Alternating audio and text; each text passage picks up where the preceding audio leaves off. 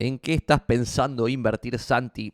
¿Qué vas, qué ves con buenos ojos? Preguntan acá, tipo, che, ¿en qué estás pensando invertir y en qué veo con buenos ojos? Esta pregunta la había tomado de la semana pasada o de la anterior, no sé, lo tenía anotado para responder. Y el fin de semana me divertí y le mandé a mi socio, che, mirá cómo me divierto de fácil, eh, haciendo estas presentaciones gloriosas. Y les voy a compartir un marco de pensamiento, lo que estoy viendo hoy con buenos ojos para invertir. No, nada de lo que voy a decir ahora es un consejo de inversión. Tengan cabeza y analicen ustedes la información que les voy a compartir, pero sí es muy útil la información que, del pensamiento que estoy teniendo para llegar después a cierto lugar, que siempre es, como ustedes ya me conocen, medio contrarian y medio creer que la mayoría es, en general toma decisiones de mierda, por eso en general las mayorías pierden contra el mercado y por porcentajes delirantes.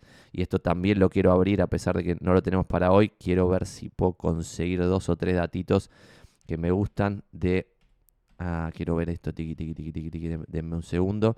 Lo estoy buscando antes de empezar, pero bueno, vamos, a compartir por pantalla para no hacer un comienzo de video tan nefasto como lo estoy haciendo, porque estoy eh, alargando el comienzo. Y mi marco de pensamiento comienza con, che, todos los especialistas, los grandes fondos, los gestores de capital, todo el mundo habla de que alocación, o sea, que portfolio allocation, o sea, cómo debieras repartir los porcentajes de guita en tu patrimonio para tener un buen retorno al menor riesgo posible, ¿no? Y esto a mí medio siempre me resultó como una gilada de este tema de, che, tener que tener tal porcentaje en bonos, tal porcentaje en acciones, tal porcentaje en propiedades. Y esas son las únicas tres inversiones que alguien coherente puede hacer. Acciones, propiedades y bonos, lo decimos siempre acá. El resto de los activos que no generan nada, son especulativos. Si vos compras oro, estás especulando que el precio del oro va a subir o estás resguardándote, o sea, un resguardo de valor, lo cual está muy bien, pero no es un activo productivo. Esto quiere decir que ningún activo que no es productivo genera guita. No, esto lo decimos siempre. Yo tengo acá atrás figuritas boludeces que no generan nada y que espero que valgan más en el tiempo, pero es una timba, estoy timbeando, pues me divierte. Eh, pero no puede representar eso un porcentaje alto de mi patrimonio. Mi patrimonio tiene que estar principalmente en acciones, propiedades y bonos. ¿En qué porcentaje es esa la pregunta? Y por ejemplo, Vanguard tiene estos modelos de alocación de capital. Dejo esto acá, achico mi carita para que alguien si quiere ver las fuentes de la información que voy a mostrar a continuación. Se fija acá la fuente, las están viendo en pantalla. Por ejemplo, para la data que capturé de Vanguard del 2019, y esto también es interesante, el mensaje que quería decir con esto es, che, guarda, porque por ejemplo Vanguard, cuando hace un informe en el 2019, en, el informe del 2019, miren, le muestro la primera, la segunda mejor.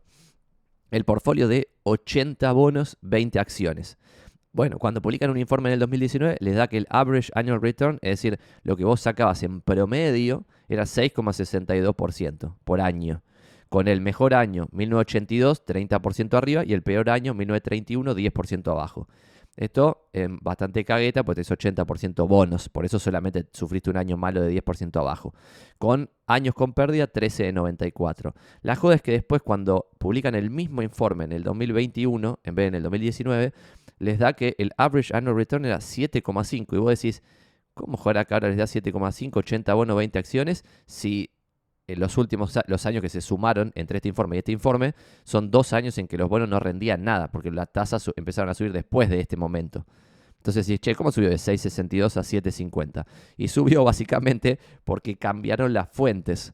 Por ejemplo, acá si te fijas en el 2019, para el retorno de las acciones, tomaban el S&P 90 desde 1926 a 1957, después el S&P 500 del 57 al 74, después el Dow Jones Wilshire 5000 del 75 al 2005 y después no sé qué mierda hasta el 2003 y después no sé qué otra mierda hasta la actualidad. Esto está muy toqueteado. Y 2021 es como, tipo, che, for US Stock Market Returns, we use the standard S&P 90 desde el 26 al 57 y el S&P 500 desde en adelante. Esto es un poco más decente. Pero de vuelta, lo de los bonos también, es como que toman fuentes diferentes. Entonces guarda, porque hay un libro que se llama How to Lie with Statistics, o sea, cómo mentir con estadísticas, que habla de esto, de que si yo quiero dar un mensaje X, puedo darlo manoseando la información hasta que me dé el número que yo quiera que me dé. Entonces guarda lo que voy a mostrar de acá en adelante. Guarda, estén atentos. Y esto va, aplica a esto que voy a mostrar hoy y a cualquier otra cosa. Porque, por ejemplo, otro dato interesante es que todos estos porcentajes que voy a mostrar de acá en adelante son retornos anuales antes de impuestos e inflación, son brutos. Entonces, si vos estás en un país donde te fajan a impuestos, Guarda, porque un 5 anual quizá te da cero después de impuestos e inflación. ¿Está bien? Entonces, esto de tener toda la guita en bonos, medio que es una gilada, por lo que acabo de decir, porque son porcentajes brutos. Pero bueno, vamos a empezar con un panorama general de cómo se podrían distribuir la guita 1 que tiene en acciones y bonos, que es lo que propone Vanguard. ¿Por qué no ponen real estate? ¿Por qué no ponen propiedades? Porque las propiedades son básicamente, o sea, la forma en que la bolsa vos puedes invertir en propiedades es a través de un REIT, un Real Estate Investment Trust, que es una empresa que compra propiedades y las gestiona. Pero la joda es que cuando vos compras un REIT, no estás comprando propiedades, estás comprando una empresa que compra propiedades y las gestionas. En consecuencia, si estás comprando un pedazo de una empresa, estás comprando acciones.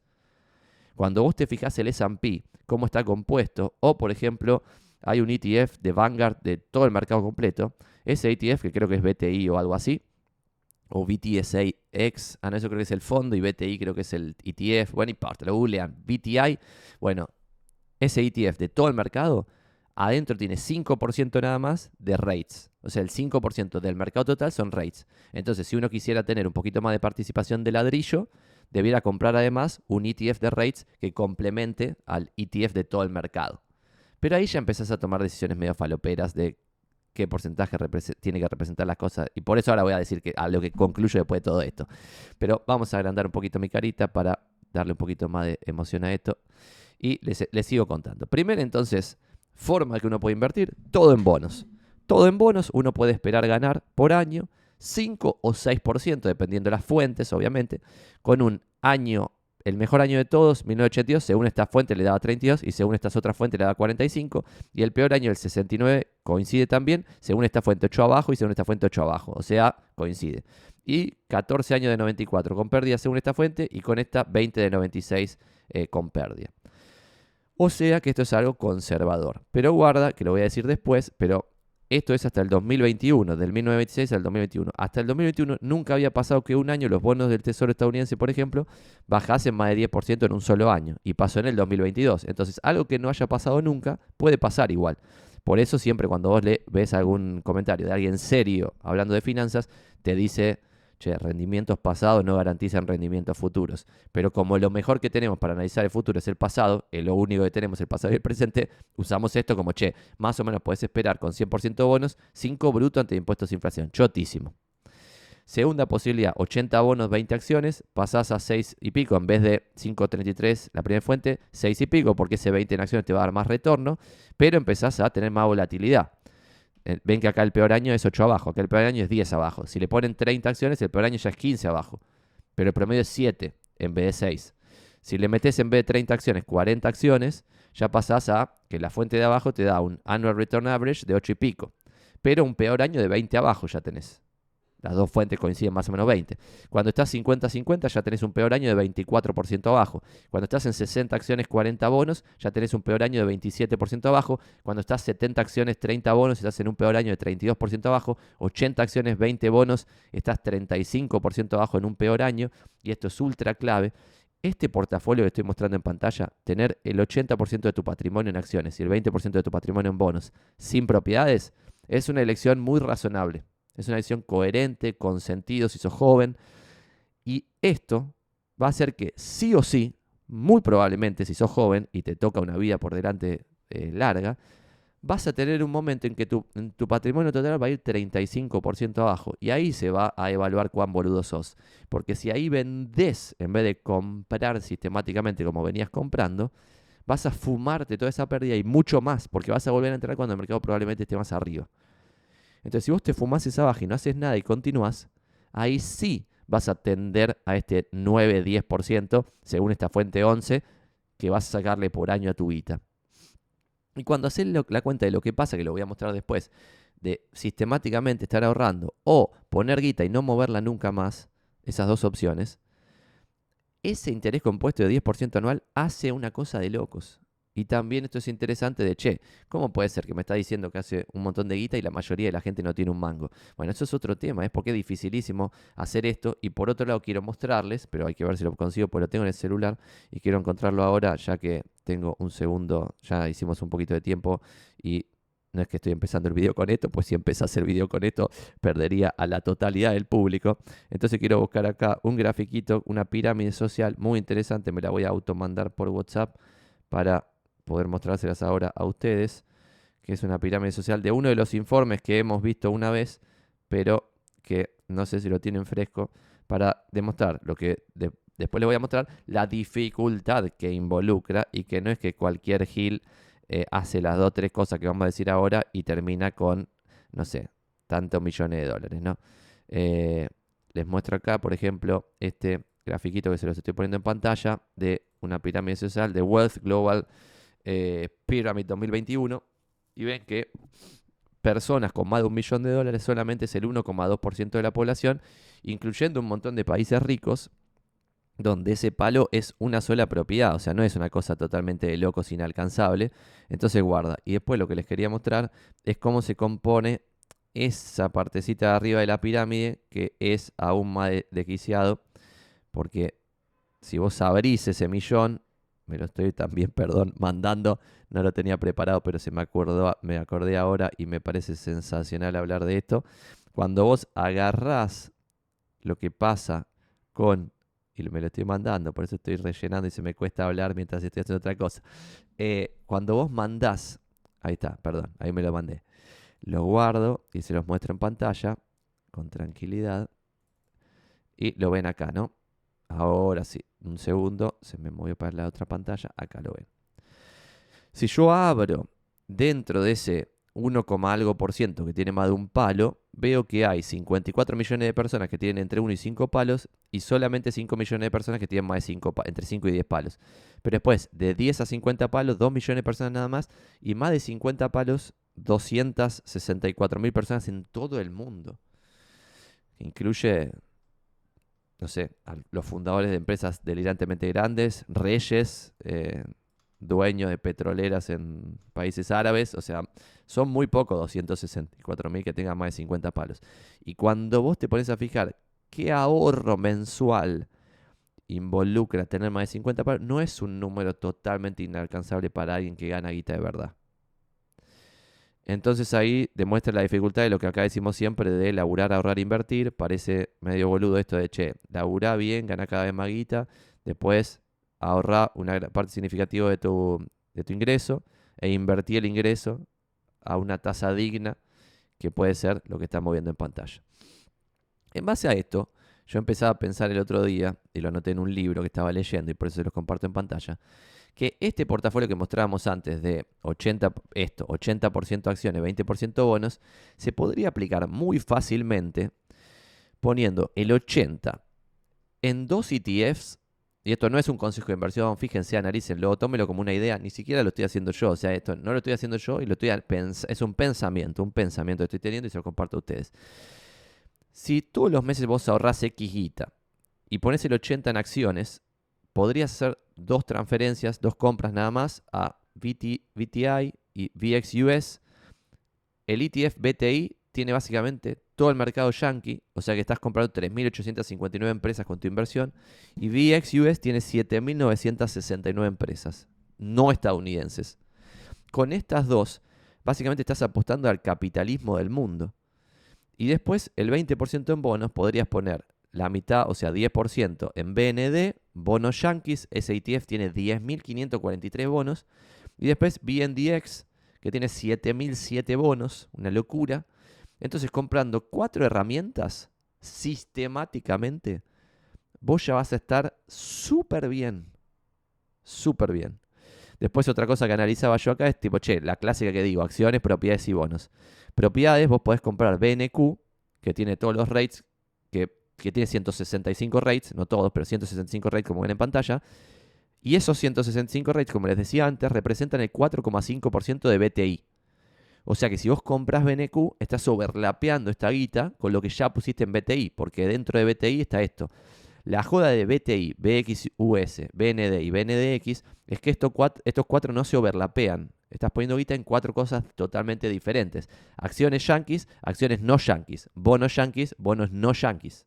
Y esto lo hemos visto en alguna transmisión anterior, lo que está dentro de estos ETFs. Lo pueden googlear ustedes. Pero lo interesante acá es que llevar a cabo esta alocación de 80 en acciones, 20 en bonos, es muy fácil y lo puede hacer cualquier persona. Cualquier persona que ni siquiera esté interesada en bolsa, ni en, ni en inversiones, ni en empresas, ni en económicas, ni en nada de esto.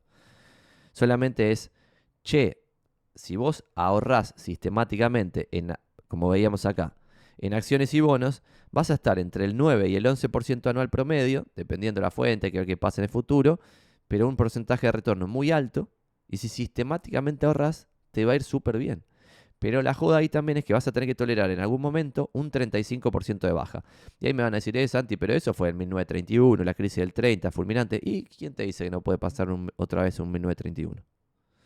O sea, puede pasar, podría pasar peor, como lo que dije de los bonos, que nunca habían bajado tanto y te bajaron al loco. Después nos vamos a este tipo de alocación, que es 90-10, que es la que Warren Buffett, el mejor inversor de la historia de la humanidad, le recomienda a sus herederos. Y lo puso en su will, o sea que la guita que él herede a sus herederos, que va a ser poca porque la mayor parte va a ir a donaciones, bueno, esa guita que le, que le deja a los herederos va a ir 90 acciones, 10 abonos. Si el mejor inversor de la historia de la humanidad cree que lo que mejor puede hacer su familia es poner el 90 en acciones y el 10 en bonos, como que esto no es un consejo de inversión mía, pero si Warren Buffett lo va a hacer para su familia, como que esto me gusta. Entonces acá yo empiezo a cuestionarme esto que yo hoy hago, que es poner un montón de guita en propiedades en un mercado que yo conozco, cuando en realidad es como, che, le voy a sacar más de 10% anual a, todo este delirio que estoy haciendo con propiedades, porque lo hice los últimos años y al principio sí saqué un montón de guita porque tomaba crédito, los precios subían y compraba barato, vendía caro, hacía obra, un montón de cosas que agregaban mucho valor. Pero ahora, en los últimos años, no sé si estoy ganándole más del 10% anual. A veces sí, a veces no, no sé. Entonces es como, che, y no tiene más sentido esto totalmente pasivo, no hago absolutamente nada. Pongo la guita 90% al S&P, por ejemplo, 10% en bono y se terminó la joda.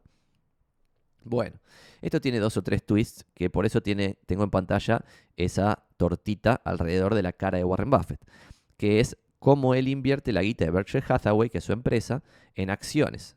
Entonces, él, que sí es un mejor inversor que el promedio, pone gran parte de su guita en Apple, lo que le sigue Bank of America, Coca-Cola, Chevron, American Express, Oxy, Kraft, en siete empresas puso el 80% de su patrimonio, de la guita de Berkshire Hathaway. Y otro tanto de empresas privadas no cotizantes que son parte de Berkshire Hathaway, pero esto es lo cotizante. Dentro de la guita que ponen empresas cotizantes, tiene el 80% en siete empresas. Entonces, muy concentrado, poco diversificado, bla, bla. Pero la joda es que nosotros no somos Warren Buffett. Y Warren mismo reconoce que su familia, que no está interesada, obsesionada por por las acciones, obsesionado por las empresas, obsesionado por el capitalismo como él lo está, y que si alguno lo estuviese, por ejemplo, él tiene un sobrino o algo así, sobrino o sobrino nieto, no sé, que tiene un fondo. O sea que ese sí está obsesionado como él. Eh, pero hay que ver, inclusive si esa obsesión, como mi caso, se convierte en ganarle al mercado, en estar por arriba de ese 9-10% anual que está acá en pantalla, que le vas a sacar con 90 acciones, 10 bonos. Está bien, entonces guarda con eso. Y el último guarda y por eso pongo fuentes diferentes, es este libro que está muy bueno, no sé si hemos hablado de este libro acá en este canal, que es el libro que se llama The Simple Path to Wealth de J. L. Collins, The Simple Path to Wealth, que lo que dice el tipo es, che, yo estaba, lo que dice él, no lo que digo yo, ¿eh? lo que dice él es, yo estaba obsesionado por hacer buenas inversiones, me encanta la inversión, me encanta el mundo empresarial, me encanta todo esto, estuve un montón de años tratando de ganarle al mercado, hasta que me di cuenta que era un gil y que tenía que poner la guita a seguir al mercado y no tratar de reinvertir la rueda. En consecuencia, lo que él recomienda en ese libro es, che, todas las personas jóvenes debieran tener el 100% de su vida en acciones con la valentía, las agallas, los huevos, los ovarios suficientes para bancarse, que vas a tener años en que pierdas 40 y pico por ciento de la guita y un intra-year donde vas a perder aún más. Entonces vos te bancás si con sangre, sudor y lágrimas llegas a juntar 100 mil dólares, que un día estés en 50 mil dólares. Eso hay que pensarlo en abstracto. Si en abstracto te genera duda, ni en pedo te lo vas a bancar, ya te lo digo. Si en abstracto vos estás seguro que te lo vas a bancar, quizás en la vida real cuando se suceda no te lo bancas, porque cuando baja 50% o 43% el peor año acá, según esta fuente, cuando pasa eso, el mundo es una catástrofe. Es como pasó en el 2020, cuando estábamos con las cuarentenas obligatorias en todos lados del mundo, cuando estábamos con el capitalismo, el capitalismo tambaleando porque las fábricas estaban cerradas. Bueno, en ese momento vos tenés que decir, yo creo que esto va a mejorar.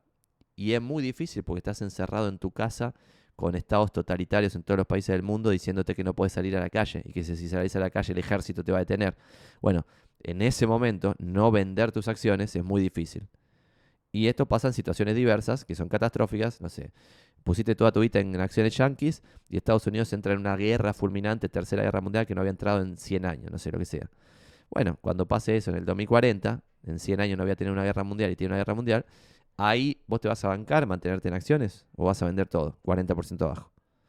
Porque estos retornos de 10% arriba, dice este libro, se dieron en un contexto de mil millones de catástrofes en el medio.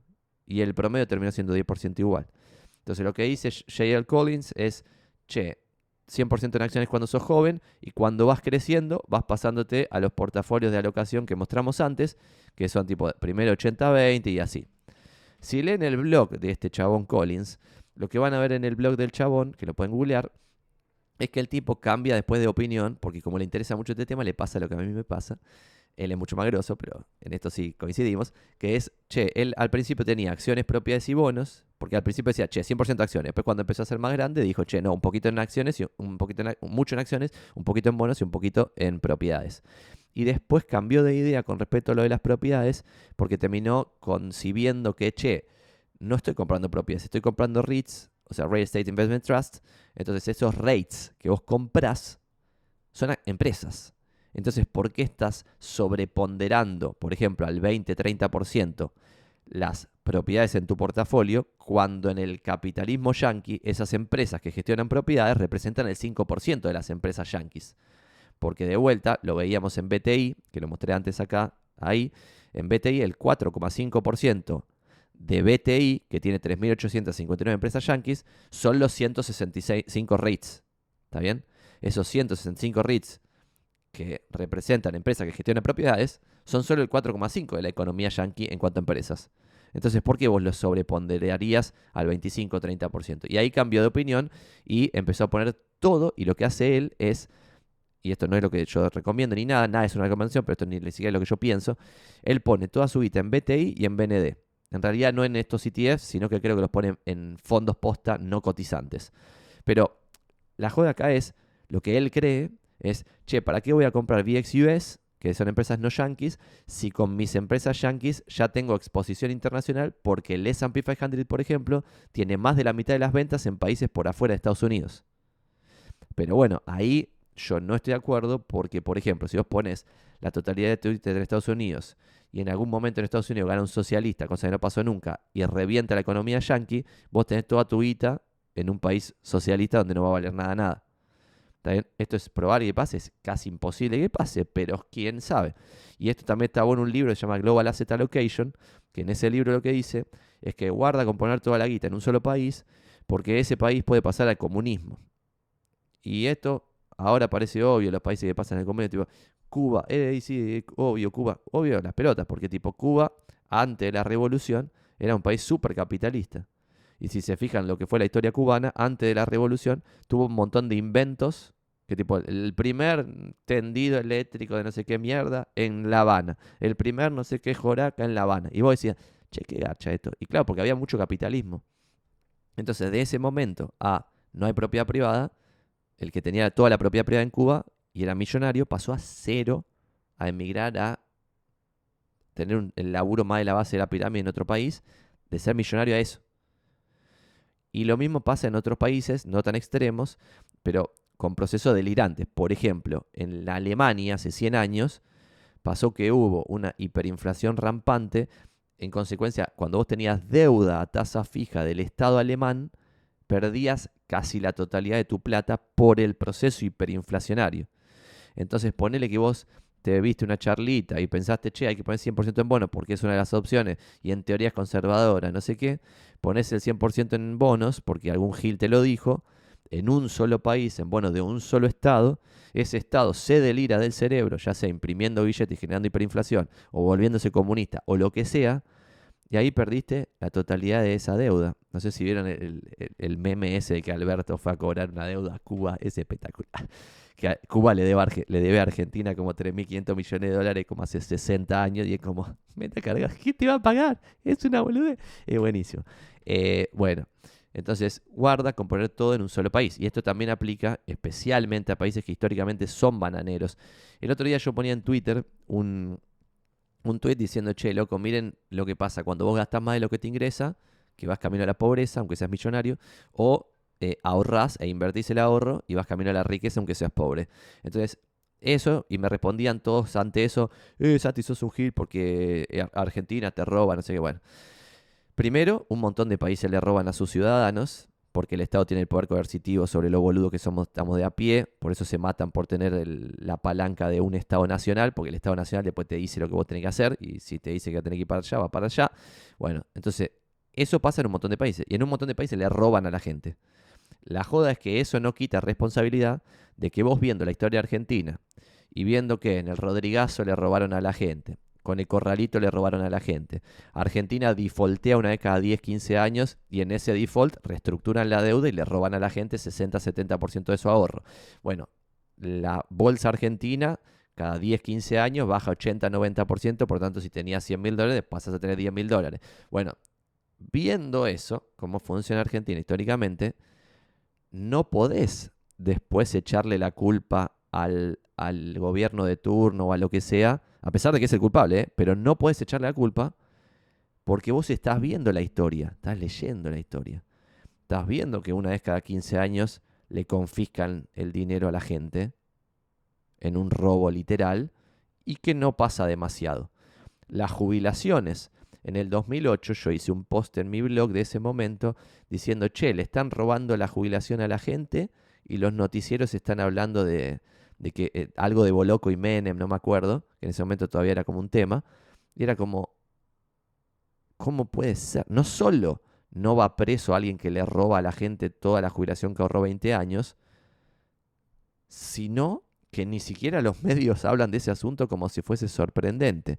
Porque como he aprendido gracias a una amiga que es periodista, una noticia es noticia cuando no pasa todo el tiempo si un perro muerde a un hombre, no es noticia. La noticia es que un hombre muerda a un perro. Esto es un ejemplo que se enseña en la facultad. En consecuencia, eso, tipo, en Argentina es todo el tiempo se le está robando a la gente. Entonces, ¿cómo te puedes sorprender después si te roban? ¿Está mal que te roben? Muy mal está. Pésimo. No debiera pasar nunca. Si vos querés construir una sociedad capitalista que progrese y que cada vez tenga menos pobres, tenés que a rajatabla respetar la ley y nunca jamás cambiar regla de juego ni robarle a la gente. Porque si no eso expulsa el capital. Al expulsar el capital sube el riesgo país. Al subir el riesgo país hace que el empresario que ponga una empresa en Argentina pretenda ganar más guita por, por el mismo, entre comillas, nivel de negocio de riesgoso que en otro país pretende ganar. Por ejemplo, por poner una confitería en Estados Unidos, el yankee pretende ganar no sé, un poco más de 10% anual, porque 10% anual lo gana con una cartera diversificada en la bolsa, como estamos viendo ahora mismo en pantalla. Entonces pretende ganar un poquito más de 10% anual. Pero sin embargo, si quiere hacer ese negocio, en vez de ganar el 15 en Estados Unidos, en Argentina va a pretender ganar 150. Pero porque es un explotador capitalista, porque la mar en coche, como siempre dicen acá toda la izquierda. No, porque el riesgo de hacer ese negocio en Argentina es muchísimo más alto. Entonces, no voy a asumir más riesgo para ganar el mismo 15% que puedo ganar en Estados Unidos, donde se respeta la ley y no me van a robar la plata. Es, bastante obvio. Entonces, una política de Estado coherente tendría que ser bajar el riesgo país, porque si vos bajás el riesgo país, haces que el empresario de, de afuera y de adentro ponga una empresa por, menos, por, por pretender ganar menos guita. Y eso va a generar más competencia, baja los precios, los pobres comen y la sociedad mejora. Eso es como básico. Pero volviendo a este tema, datos de color interesantes, es que en el 2022 eh, Vanguard no publicó este informe que venía publicando históricamente con tipo estos porcentajes de alocación que vimos antes. No lo publicó. ¿Por qué yo creo que no lo publicó? Porque en el 2022 vos llegaste a un momento intra-year en que una cartera diversificada de bonos que nunca había bajado más de 6-7%, en momentos catastróficos, nunca había bajado más que eso, y nunca había terminado un año entero calendario, más que 3% abajo, siendo el peor año este que vemos acá en pantalla. Nunca había bajado más de 3 en un año. 2022 los bonos, una cartera diversificada de bonos en Estados Unidos bajó 13% en un año. Entonces la teoría esta de, che, esto es súper seguro, acá vos si sos viejito, confía en esto que no vas a perder. Bueno, guarda porque el viejito puso 100 mil dólares en bonos, 2022 en un momento iba 83 mil, o sea que había perdido 17 mil dólares, a pesar de que le habían dicho que esta era la inversión más conservadora que se podía hacer. Por esto se dice que retorno pasado no garantiza retorno futuro, porque pueden pasar estas cosas. ¿Está bien? Entonces, ¿qué dijo Vanguard ahora en el informe 2023 que habla del 2022? Otra cosa que Z, que dice, Historical Stock Bond Diversification recovers within a few months. O sea, eh, está hablando de otro tema para dar un mensaje optimista eh, y esto también me hace pensar de, che, ¿cómo? Bueno, sea, la información para dar el mensaje que quieren dar es impresionante. Entonces lo que te pone acá es percentage of time periods with negative total returns, es decir, cuánto tiempo eh, con una cartera que esto, stocks and bonds, están ambos perdiendo guita. Bueno, en periodos de un año, desde 1976, y no empiezan en 1926, empiezan en 1976, eh, pillines, pillines, eh, años que los dos tenían retorno negativo, 0,4% de los años. Y tres años con retorno negativo ambos, no existe un periodo que haya pasado. ¿Esto quiere decir que no vaya a pasar en el futuro? No se sabe lo que va a pasar en el futuro nunca. En general, lo más ladris te dicen lo que va a pasar en el futuro. Yo lo único que te digo, en general acá, es tal cosa está barata y por eso la miro, tal cosa está cara y por eso considero si la vendo o no lo vendo. Que esté barato no quiere decir que pueda estar más barato después, como las propiedades que yo fui comprando, cada vez está más barata, pierdo plata. Eh, pero eso no quiere decir que no las compré baratas. Las compré baratas. Es como el otro día me ponían un ejemplo, Maracaibo, no sé qué, o algún lugar, no sé si Maracaibo, creo que Maracaibo es una ciudad importante venezolana, no, no sé. Bueno, un ejemplo me ponían venezolano y me mostraban ahí una data, no sé qué, tipo 60 lucas, un departamento de la Concha Lora con vista al mar en una calle espectacular, todo mágico para chetos, y estaba 60 lucas en un momento. Bueno, y la pregunta era, che, ¿y esto te parecía barato? Obvio que me parecía barato. Era tipo una ciudad latinoamericana, con mucho turismo, por los datos que me pasaban, ¿no? Eh, en una calle copada, la zona macheta de la ciudad, con vista al, océano, que súper cheto, edificio relativamente nuevo, 60 lucas, me, me, parece re barato. Y después valía 15, esa era la historia que me estaban contando. Bueno, obviamente pueden pasar desgracias, pero eso me aplica más a lo de, che, no pongas todos los huevos en un solo país porque ese país te puede robar la totalidad de tu ahorro, a que no tenga sentido la teoría de comprar barato y considerar vender cuando está caro. Y esto también es importante. No es que algo está barato porque bajó de precio, no es que algo está caro porque subió de precio, sino por ratios históricos. Por ejemplo, si la bolsa está por arriba de 20 de price over earnings, está históricamente cara. Si la bolsa está por abajo de 15 en price over earnings, está históricamente barata. Eso quiere decir que de 15 no puede ir a 10. Obvio que puede ir a 10 si perdés un tercio de tu guita o quizá más porque bajan los earnings y además baja la evaluación de los earnings, por lo tanto baja 30 y pico por ciento por la evaluación de los earnings y encima los earnings bajan a la mitad, perdés guasada de plata, crisis del 30. Bueno, eso podría pasar. Eh, y acá lo que te ponen en otro lado es qué pasaría con una cartera de 60 acciones, 40 bonos. 60 acciones, 40 bonos, en un año tenés el 13% de los años perdiendo guita con esa cartera en periodo de 3 años, 6,5% de los periodos perdiendo guita. Y en periodo de 5 años, 0,6%. O sea, es casi imposible en teoría, según el pasado. Pero bueno, esto me resulta rarito. Después, por otro lado, lo de las acciones que hemos hablado acá más de una vez es, che, cualquiera sea la alocación que vos hagas, y si vas a ir especialmente con esta alocación de The Simple Path to Wealth, de 100% acciones cuando sos joven, guarda porque eso te va a poner frente a esto. Porque una cosa es ver en un dibujito, che, average annual return 10,2% y decís, 10% anual bruto, me gusta. Después de impuestos e inflación, igual me queda 6-7% billete verdadero en poder de compra verdadero, está lindo, me gusta. Guarda, pero porque para obtener ese 10 anual, tenés que surfear este roller coaster emocional que estoy mostrando en pantalla de retornos que un año suben 34% y otro año bajan 38%. Que en un momento del 2008, por ejemplo, estabas 49% abajo.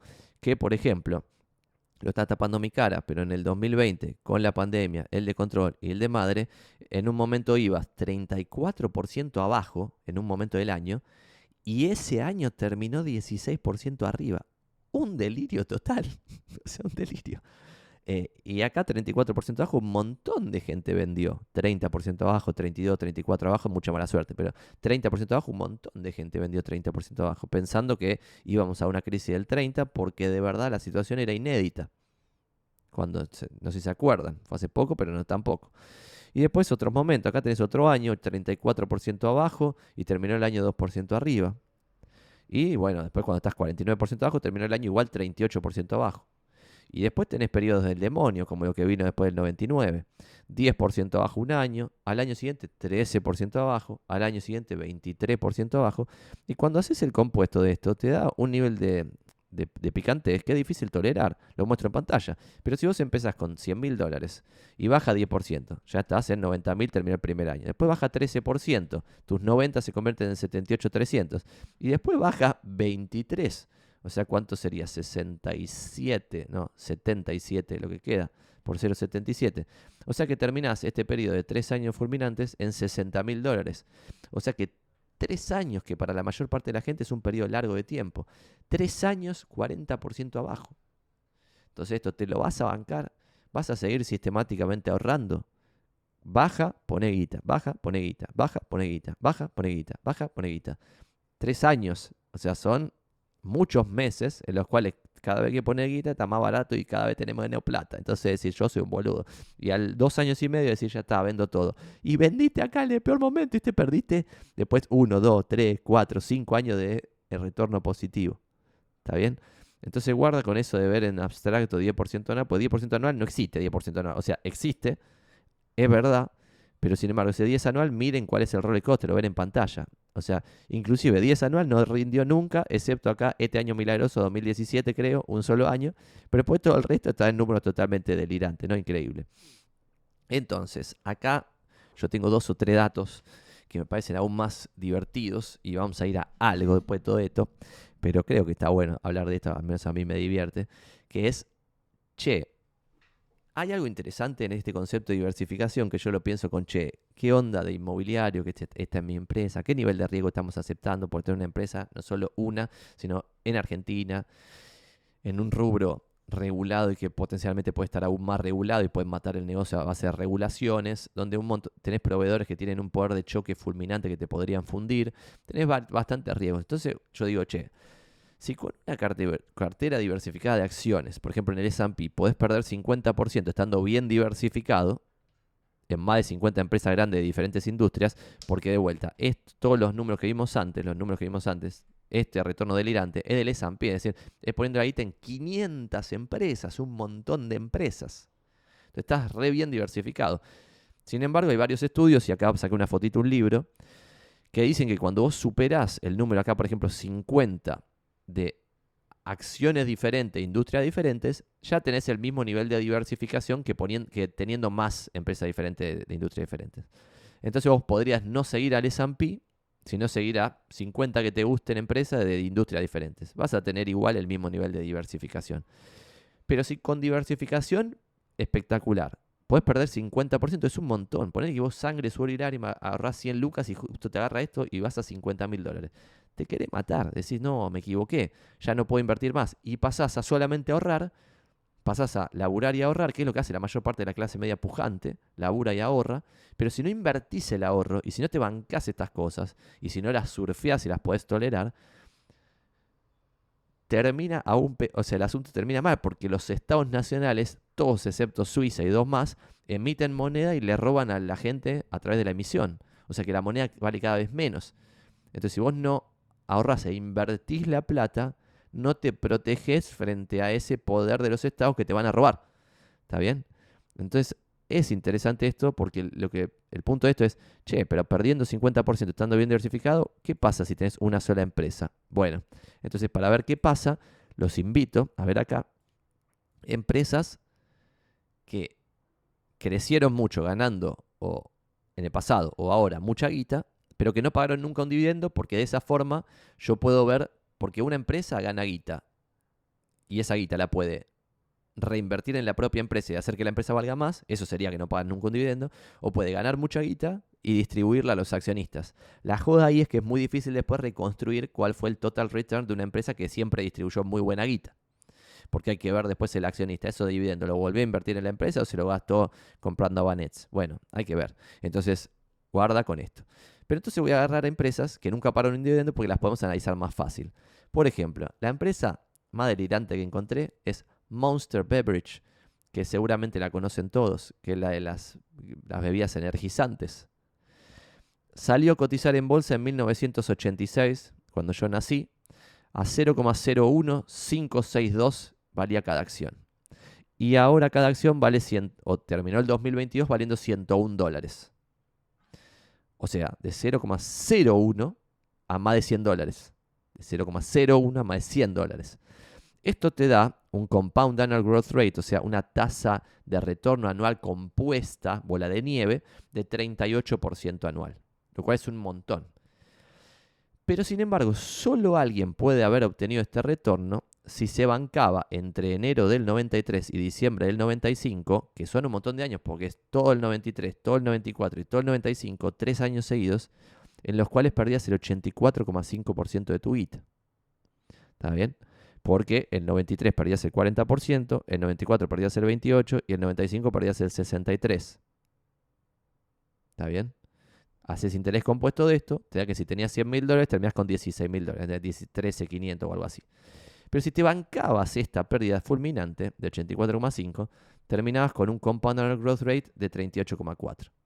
Obviamente con el diario del lunes es fácil, pero si alguno de sus padres hubiera puesto 100 dólares en Monster Beverage, eh, esos 100 dólares se hubieran convertido en muchísima guita, lo cual es una locura increíble. Después, otra cosa loca, Berkshire Hathaway y acá le puse un tilde verde porque vamos a ver dos o tres cosas interesantes.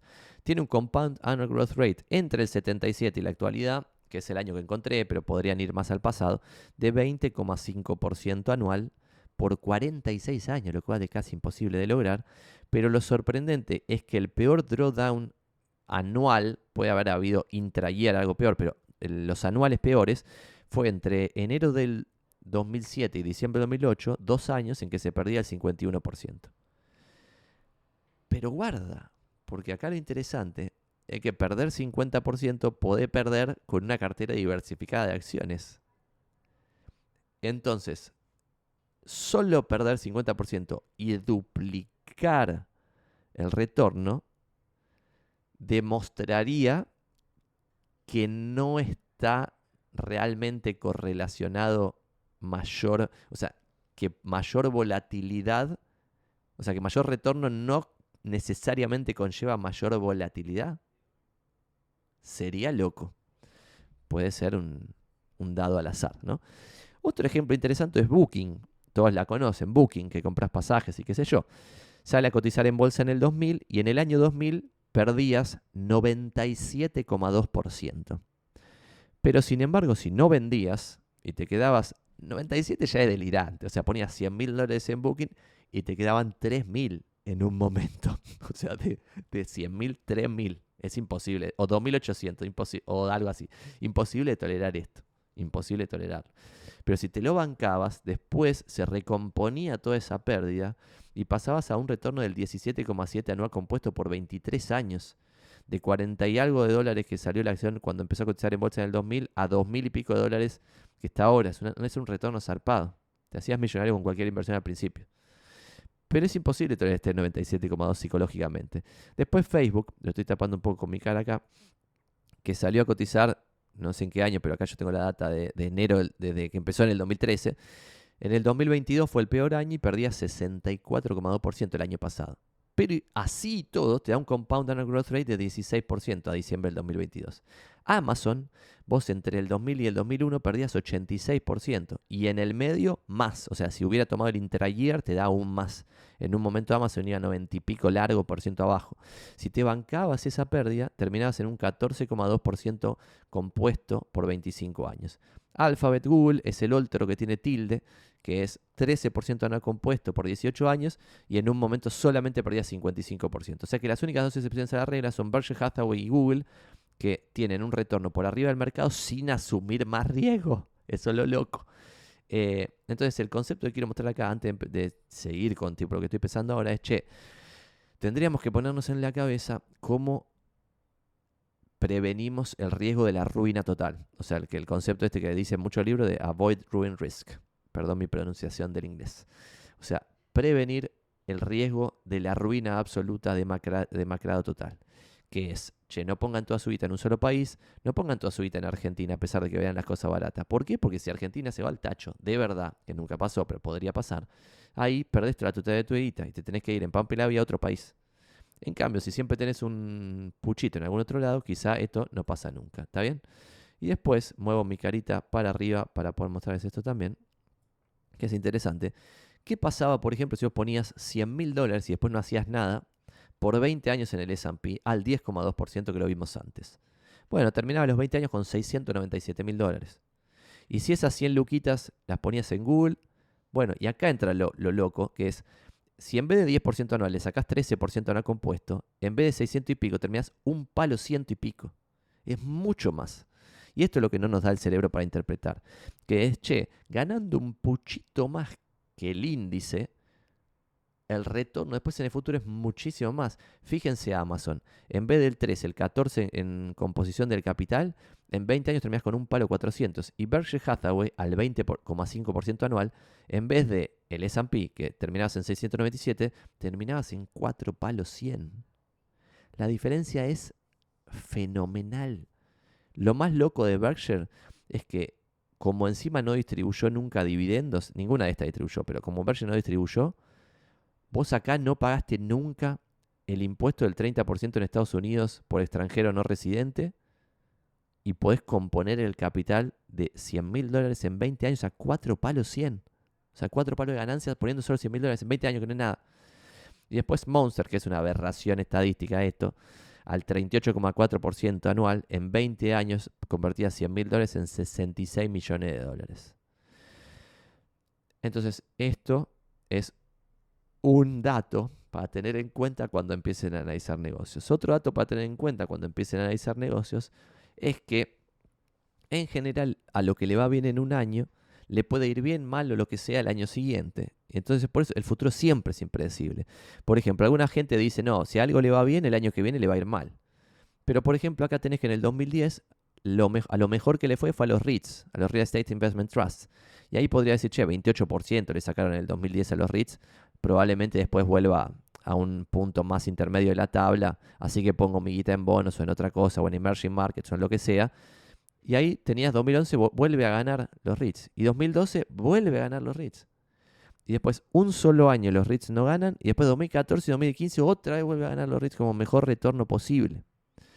Y los mercados emergentes, tipo tres años seguidos acá abajo de tabla, perdiendo 2% un año, perdiendo 1% un año, perdiendo 14% otro año.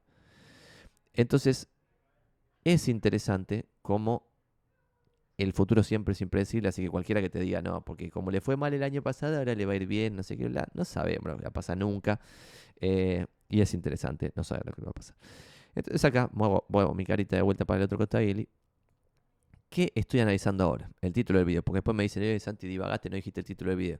Los que dicen eso me indignan soberanamente, pues como, che, estamos tratando de agregar valor, no de decirles tienen que hacer tal cosa. Si quieren eso, y lo vamos a tratar de responder hoy, vamos a ver si nos da el tiempo, no creo que nos dé el tiempo, pero tengo anotado hacer un video porque ahora estoy empezando a aceptar, no aceptar las propuestas que me hacen para pautar giladas acá en este canal, sino a aceptar las reuniones en las cuales me, me comentan las giladas que quieren que yo paute.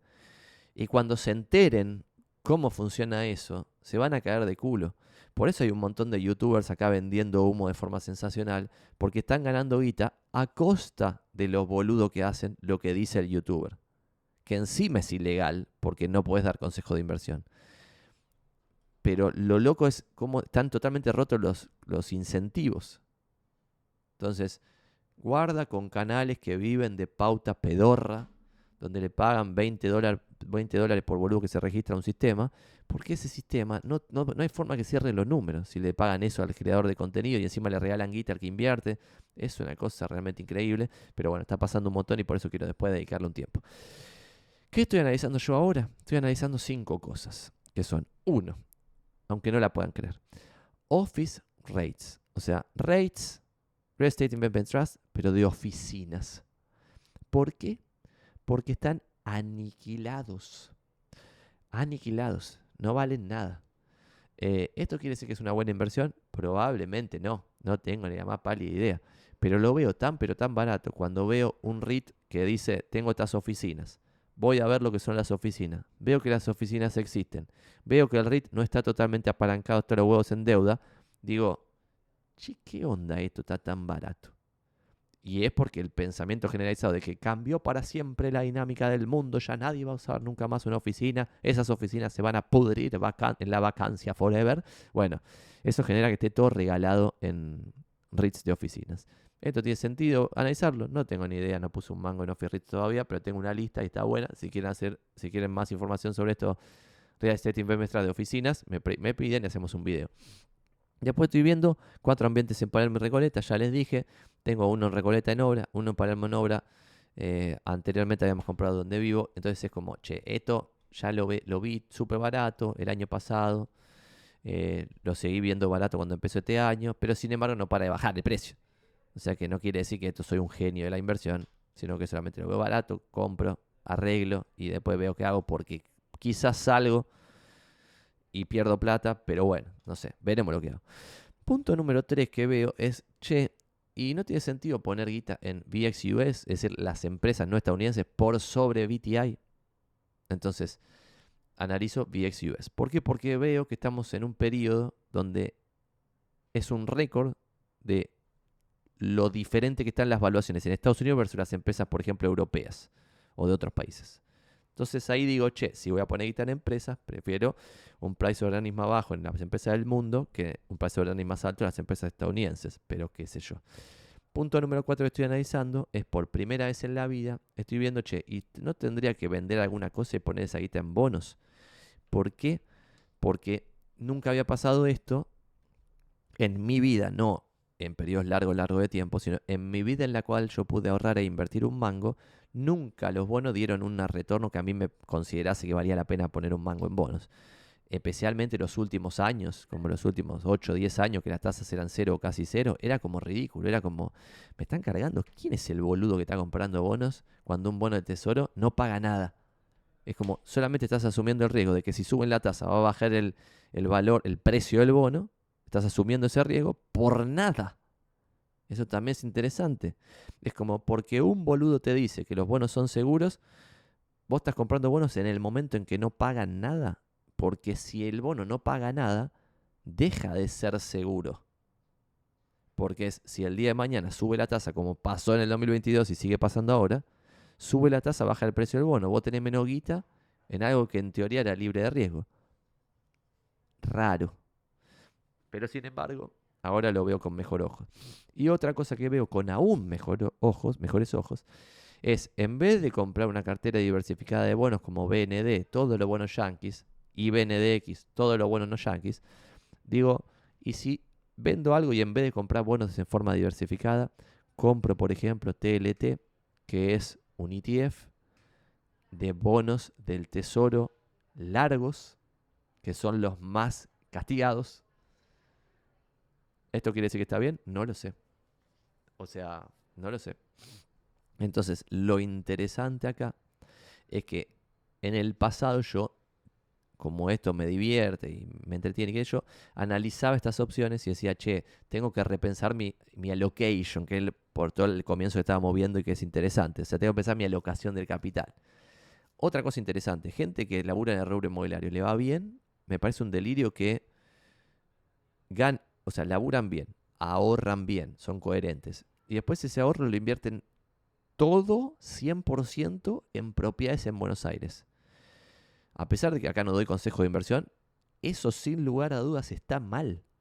¿Por qué?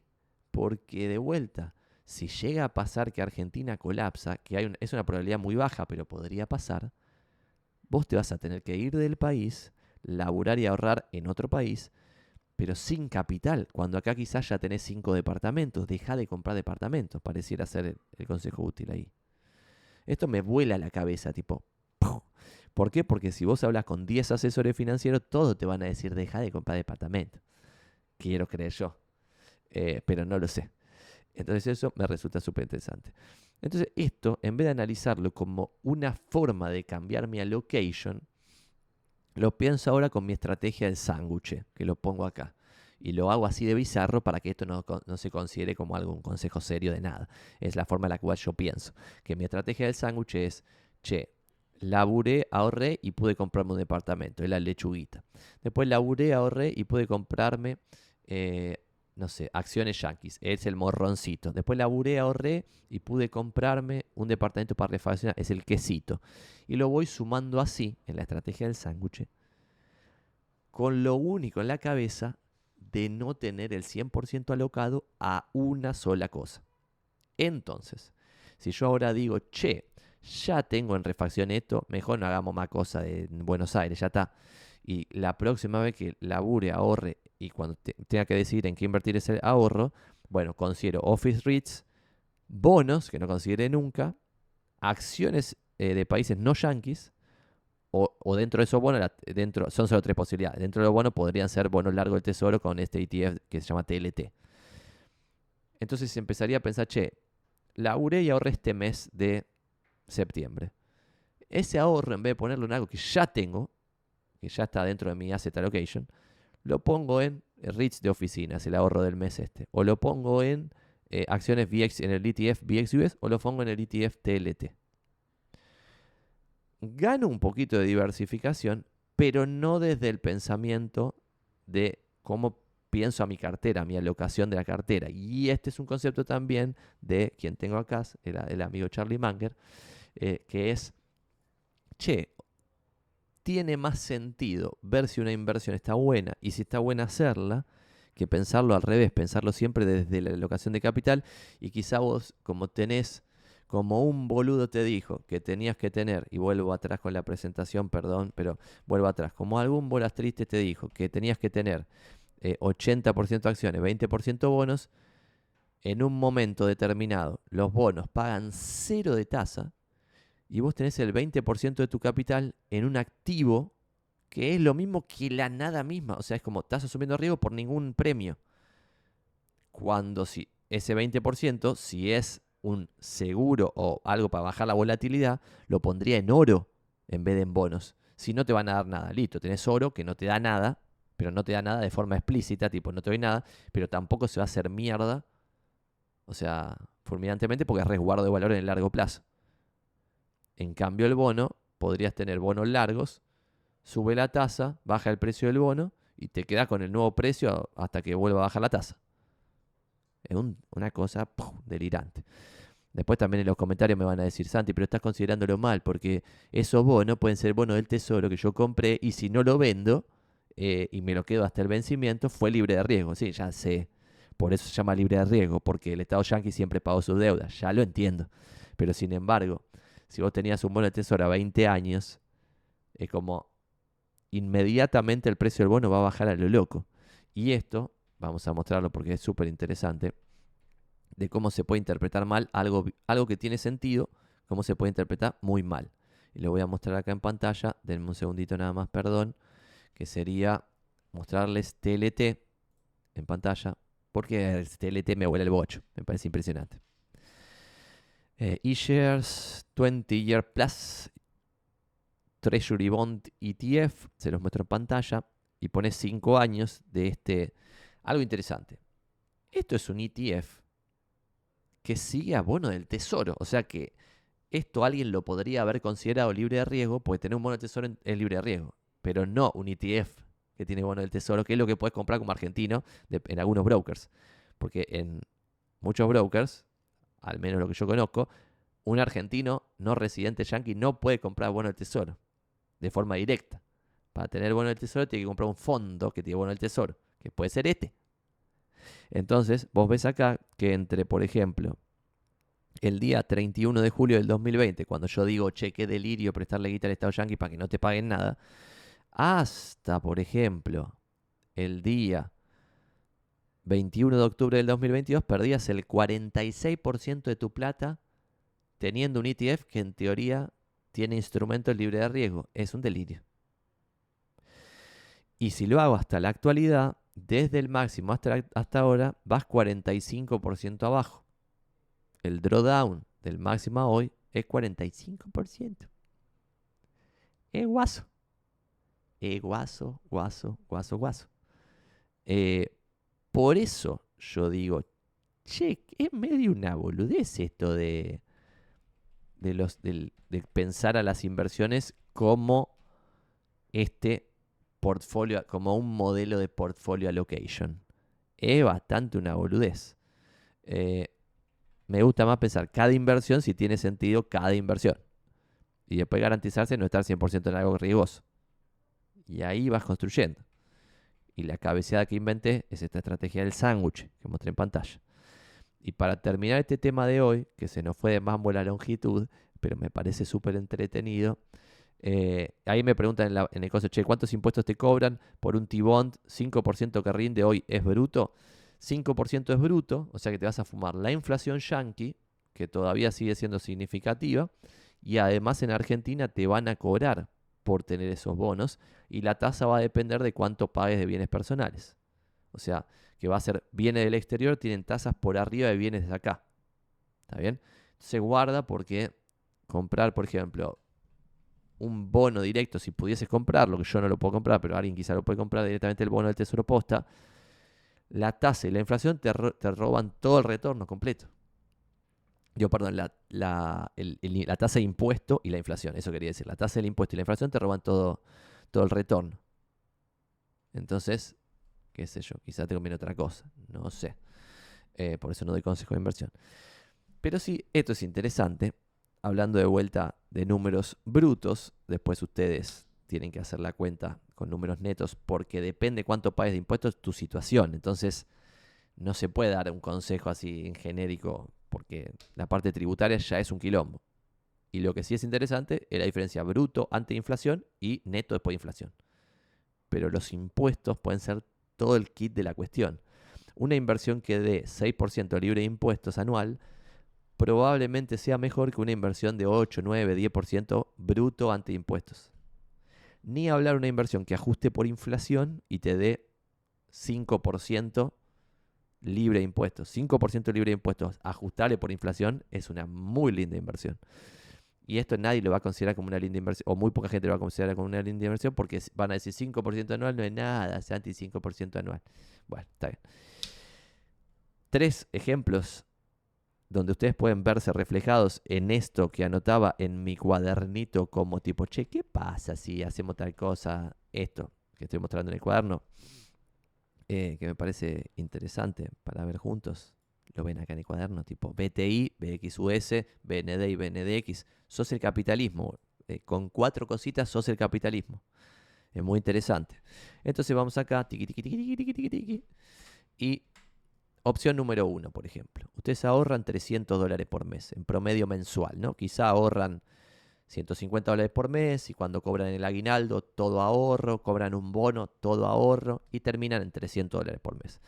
Ahorrando 300 dólares por mes y poniendo 120 dólares en BTI, 120 dólares en BXUS, 30 dólares en BND y 30 dólares en BNDX por mes, que son hacer 4 clics u 8 si tenés que hacer 2 clics por compra, siguiendo ese asset allocation de 80-20 que veíamos al principio y que había anotado en el cuadernito, en 20 años tenés 200 mil dólares. Que esas 200 lucas te generarán 1.500 dólares por mes de renta pasiva. Que es un montón de plata por haber ahorrado 300 dólares por mes de 20 años. Es un montón de plata. El segundo ejemplo es ahorrando 1.500 dólares por mes. Ustedes tienen un mejor laburo, empiezan a vender, o no sé, tipo, por ejemplo, son vendedores, venden 3.000 dólares por mes, y gastan 1500 y ahorran 1500. Si esos 1500 los ponen en el mismo ejemplo, van 600 por mes a BTI, 600 por mes a BXUS, 150 por mes a BND, 150 por mes a BNDX, y siguiendo ese asset allocation de 80-20, 80 entre estos dos da 1200 y, 20 entre estos dos quedas 300, en 20 años tenés un palo verde, que te generará 7500 dólares por mes de renta pasiva ahorrando 1.500 dólares por mes, empezando en cero, nadie te heredó nada. ¿Está bien? Esto de locos. Esto es crazy. Y lo más crazy lo que viene ahora. Pero de vuelta, ¿cuántos adultos hay que tienen más de un palo verde en el mundo? Muy pocos. En un país civilizado, no en Argentina, un montón de gente podría ahorrar 1.500 dólares por mes. Pero sin embargo se cambia el auto, se compra una casa más linda, tiene el iPhone Pro Max de la Garlompa, que yo ese sí lo tengo, lo tengo acá. Eh, tiene no sé qué mierda, se compra agilada todo el tiempo, cambia la ropa, todo el tiempo gasta lo loco pelotudes. Bueno, entonces no ahorran un mango. Pero ahorrando 1.500 dólares por mes 20 años, empezando a los 20, a los 40 tenés un palito y el palito te genera 7.500 dólares por mes de renta pasiva. Porque de vuelta, ese, ese allocation del Sarasa te va a dar más o menos 10%, 10 anual. O sea que un millón por el 10% te da 100 mil dólares, dividido 12, te da 8 mil y pico. O sea que le resté un poco, no me acuerdo por qué concepto, y te da 7.500 dólares por mes de renta pasiva. Quizá porque es el 80-20 y esto es menos que el 10, dependiendo de la fuente, etc. Pero acá viene lo picante, level Dios. Y voy a mostrar después la pirámide social del mundo. Y es que ahorrando 15 lucas por mes y poniendo 6 en BTI, 6 en BXUS, 1500 en BND y 1500 en BNDX, siguiendo una Z location de 80-20, en 20 años tenés 10 palos verdes que te generarán 75 mil dólares por mes de renta pasiva. ¡Cling! Esto es de locos, esto es crazy, de locos. 15 lucas por mes les puede parecer un delirio, pero hay programadores seniors que ganan 17 lucas y que pueden ahorrar 15 de las 17 porque pueden vivir con dos muy pero muy bien pero probablemente la deliren y viven, vivan en una casa de la Concha de en Nordelta y tengan un auto de la Concha de y todo sea un delirio sin sentido. Pero si están en este escenario, en 20 años te 10 palos verdes. Y acá ya sé que en los comentarios me van a putear, tipo, che, ¿en qué país viví? Vos estás delirado. Pero lo quiero mostrar en el mundo. En el mundo, más de 10 palos, como ven acá, que esta vez les voy a hacer un dibujito para poder verlo juntos acá de forma más alocada. Y tiene la fuente ahí abajo, así que se leen la fuente y hacen el número que ustedes quieren. Pero acá, moviendo mi cara para este otro costado, para poder hablar un poco de qué loco que es este escenario de las 15 lucardas. Acá, si yo veo cuánta gente tiene más de 10 palitos, hago una línea básicamente acá, donde la estoy haciendo acá. Solamente esta gente, que son menos de 3 millones de personas, tiene más de 10 palos. Y si ustedes googlean Global Population Today, por ejemplo, para ver cuántos humanos hay en el mundo, hay 8.100 millones de humanos. Por lo tanto, 3 millones de humanos, 3 millones sobre 8.100, 1, 2, 3, 1, 2, 3 millones, te da esos porcentajes que usan la E, cuando ya la calculadora no la puedes ni ver, pero que cuando lo multiplico por el porcentaje es 0,03%. O sea, el 0,03% del mundo llega a este nivel de riqueza que acabo de decir de más de 10 palos. Pero lo loco es que solo requiere ahorrar 15 lucas por mes 20 años. Estar en el 0,03%. Y a pesar de que les parezca un delirio lo que estoy diciendo, hay guasada de personas que podrían ahorrar eso. Guasada, guasada, guasada, guasada. Y nuevamente digo, después de los 20 años, vos, saco todo esto que estábamos mostrando, tenés una renta pasiva de 75 lucas por mes. O sea, ahorrando 15, 20 años deportistas, por ejemplo, que ganan fortuna sin ser primera línea. Un jugador de fútbol de primera random que gane 20 lucas por mes. Claramente ese jugador de fútbol random puede llegar en su carrera profesional de los 20 a los 40 o de los 18 a los 38 si se la banca, o un poquito menos, no llegará a 10 palos, llegarás a 8, eh, a esto que es una locura. Casi no hay jugadores de fútbol que lleguen a esto pudiendo lograrlo gente que se dedica, tipo actores, lleno de gente que, pero medio pelardis, no, tipo, no sé, Brad Pitt o Angelina Jolie, medio pelardis, lleno. Comerciantes, no empresarios de la gran pelota, comerciantes que tienen 10 empleados y tienen dos negocios en Avellaneda.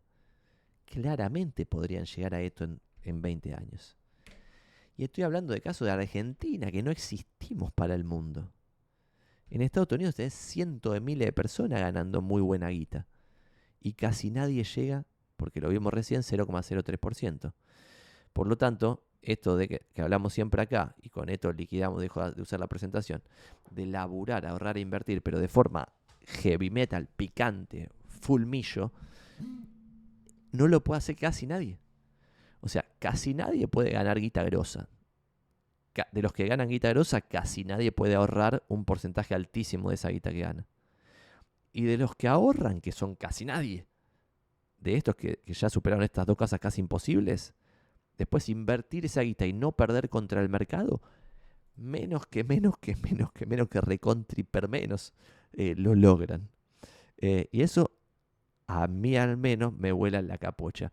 Y voy a googlear Guide to the Markets, JP Morgan, que a veces lo vemos, y Average Return Investor o algo así, como el inversor promedio versus el mercado en, su conjunto, para ver la diferencia delirante.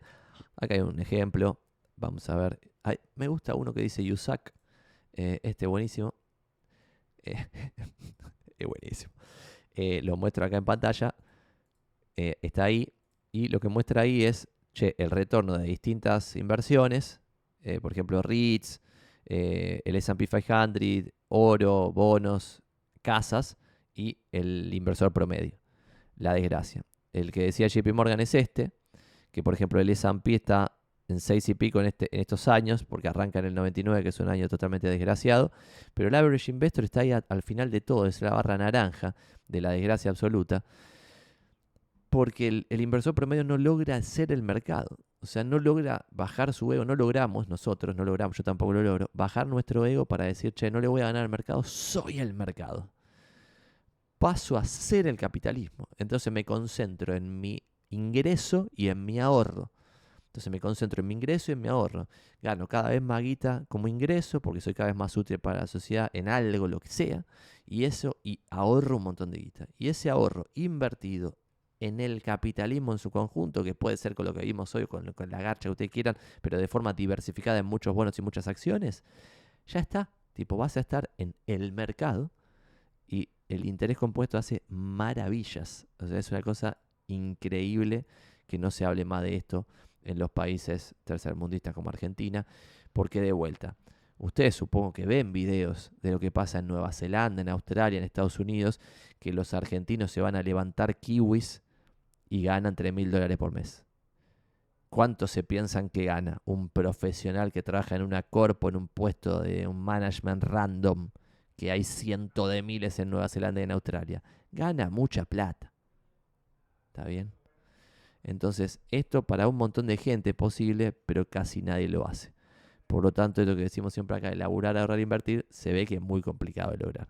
Gracias por, escuchar este, este glorioso, esta gloriosa si no están suscritos al canal de YouTube, like y suscribirse, porfa. Y ahora vamos a leer los comentarios.